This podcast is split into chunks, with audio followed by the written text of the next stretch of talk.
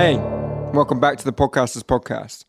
Today, we are going to talk about the opportunities that can present themselves through podcasting, not the normal boring ones like, You can make sponsorship money. yeah, s- sponsors and um, get more leads for your business. I say boring. It's, I mean, for I, the reason I like that stuff. Yeah, yeah, I like I like it. It just gets repetitive to talk about. But the cool opportunities that we've found people have gotten, which you wouldn't maybe expect.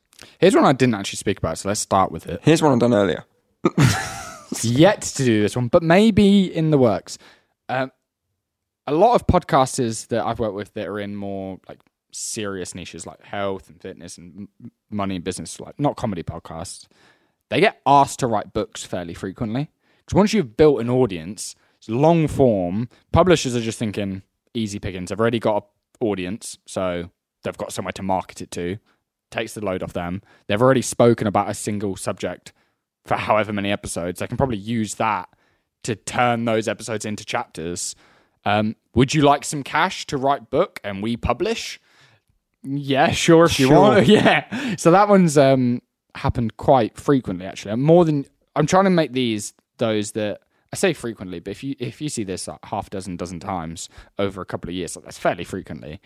Um, so I'm trying to think of these more niche um, things that keep popping up. So, well, books is people paying you for additional content, right? So Yeah. that's also speaking gigs. We see All it is one of the biggest ways of monetizing that people overlook often is people getting speaking opportunities, whether it be free ones where you can upsell something or paid speaking opportunities. Now we uh, we helped Mike Green launch his podcast back at the start of this year, and I know within literally a few f- weeks he had a speaking opportunity, and I know for a fact he doesn't speak unless he gets paid considerable money for it. So that was a really good opportunity that came off his podcast almost instantly.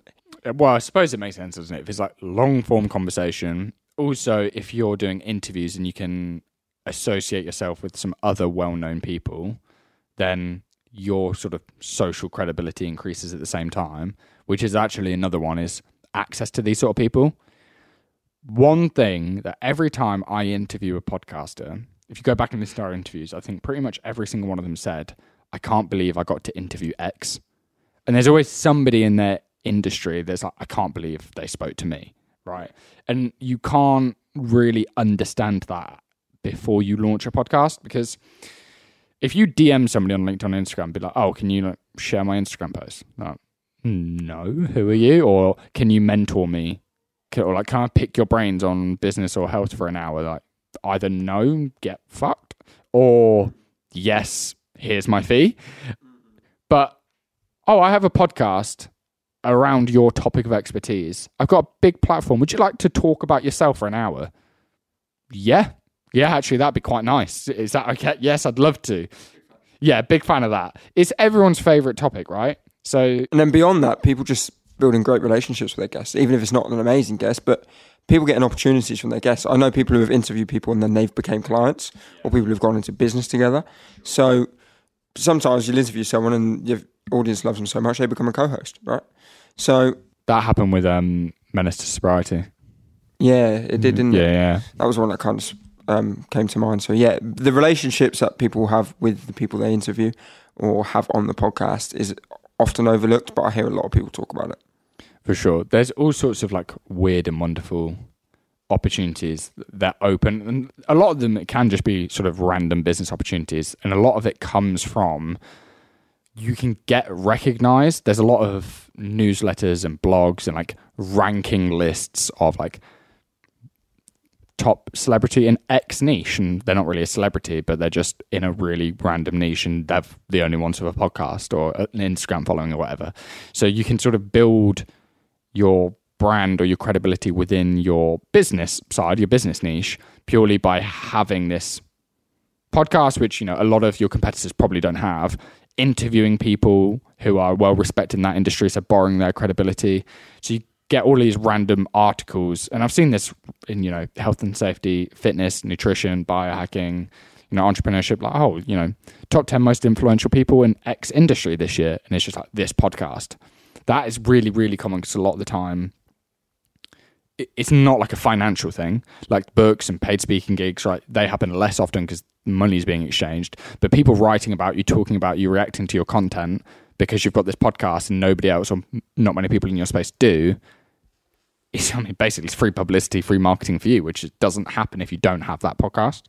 Absolutely. Um, another one that we mentioned before we click record was live shows, right? Massive. So for this year, especially, they're going huge. For sure. And it's, you got to think it's logical, right? Because a podcast has the best online audience in terms of trust and loyalty to the host. So they're going to be more likely than any following to actually turn up to a live event where they get to see the host, right? Mm. So it makes complete sense. We've had people with smallish audience run live shows and sell them out, Mm. um, and they're going to be doing more. So yeah, I think live shows are going to just keep growing and growing and growing. So I've seen this work really well, where there'll be like a, a business coach or a business mentor, and they've done a live version of the podcast. They did two episodes in a day, and then in between was like talks, and then there was some sales, and there was you know lots. They sort of made the whole day of it, but they filled it by essentially saying, "I'm interviewing these two amazing guests live version of the podcast," and then they filled more businessy content in between.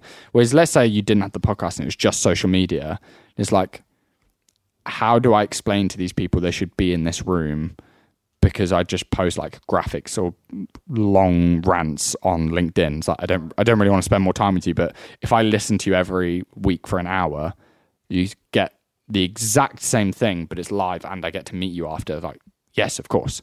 Like, just like Infinitely better. exactly, just like musicians, people go see the concert.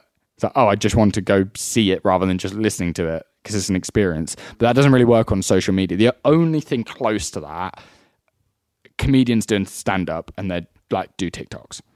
But it's fine because I, I get to see the essentially the whole thing. You do a joke, you do a punchline. Okay, I understand you're funny. I'll come see you. But that doesn't really work in any other industry on like short form or written content at all. But podcasts, like, oh yeah, just do this, but in person. Yeah, absolutely. What other opportunities you got? Well, let me break that down a little bit more on the financials as well.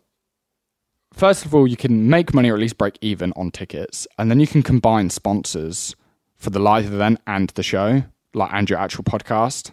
So I think more people should do this, even with like a small niche audience, smaller audience. Great, you know, I've had a client do that in the dating space in London, sold out event, amazing. Seen entrepreneurs do this, you know, in person, great. Two guys from High Performance, they did like all the theaters. Diary of a CEO did it. Shits and Gigs is doing it now. There's loads of these podcasts in all different industries, and people still are paying and they're selling out like theaters, like real big theaters, for just live podcast recordings. It's mental. What else have you got? The biggest one I get, honestly, we've already said it, but the biggest one I get is the opportunities that come from the guests, or having guests on, be it, like you say, having guests on they didn't think they'd get, or relationships off the back of that. Um, I'm struggling to think of it. Well, there's more, you know. one. So there's um, I don't know how public it is. So I won't say her name, but there's a host that, that a show that we look after, and she essentially interviewed somebody or was trying to get sponsorship from a really, really big company, and basically said, um, no. But can we get some of the hosts or some of our directors on your podcast? I think they offered to pay. And um, also, would you like a, a non exec role on our board of directors on this enormous company? Flew her and a partner out to Singapore and Australia in six months, and I'm assuming it was a substantial amount of money, which literally started off as, "Will you come on my show?" and also as the company looking at sponsorship opportunities. Like, no, but here's a massive salary. Yeah, yeah, it doesn't sound so bad. So yeah, well, the people you meet is interesting because once you've spent you know an hour or two hours talking with somebody on a podcast, first of all, there's a lot of social experience about this where if you just ask people loads of questions about themselves, they're more likely to basically say that they like you and they really had a good conversation with you, even if you've provided nothing to them and you've just asked them about themselves, which is essentially a podcast. And then if you do sprinkle in some very interesting things, you go, oh, okay, actually, this person's quite intelligent that's an opportunity you don't get with most things. You really get into a room with somebody who's quite influential. That can be very powerful for your career. So if you have a high bracket audience as well, people will pay to be on there. We spoke to a couple of guys the other day about the idea of helping with a classic car podcast where it would target classic car dealers who Mm. are obviously Or collectors. collectors. It, it was more so collectors, to be fair. Is- And that is a really high bracket audience. They're clearly very wealthy. A lot of people would pay a lot of money to be If I'm a car interviewed dealer- in front of all of those. uh, yeah, if you're a car dealer, you would. How much money would you pay to be in front of an audience full of classic car collectors? Yeah, they've got millions of pounds in collections. A lot. Exactly. So if you have a really niche but high value audience, Oh, there yeah. will be companies that may sponsor you, but may also pay to be on your on your show. Oh, for sure. This is probably the most important one. It allows you to follow this show. Oh, Because if you're a podcaster, you listen to the podcaster's podcast. And that opportunity means you can now press follow for infinite more wisdom in podcasting. It's true. absolutely. I mean, on the last episode they were eating, they? No, no, They they, were. were. cooking. They were cooking. You're now sat down having a meal Right. at the dining room table. You're going to be chewing on that chicken for a while. it's dry. Whilst you're chewing, put your knife and fork down. Mm. Open up whatever podcast app's your favorite and just hit follow Mm, for absolutely. ongoing. The, the food's not going to go that cold that quickly, is it? No, it's not. No. But what will is our relationship if you exist, continue to listen to this podcast without following. Absolutely. I think it's really unfair. So stop chewing your chicken. No, continue chewing your chicken. Yeah. Don't put any more chicken in your mouth. Yeah. Um, or if you're a vegan, uh, Other substitutes are available. yeah, asparagus. he loves asparagus. Stop eating your asparagus, or stop putting more asparagus in your mouth. And yeah, just just follow the show. Listen, what matters is you follow the show. yeah, essentially, yeah, basically. Well, until next time. Bye.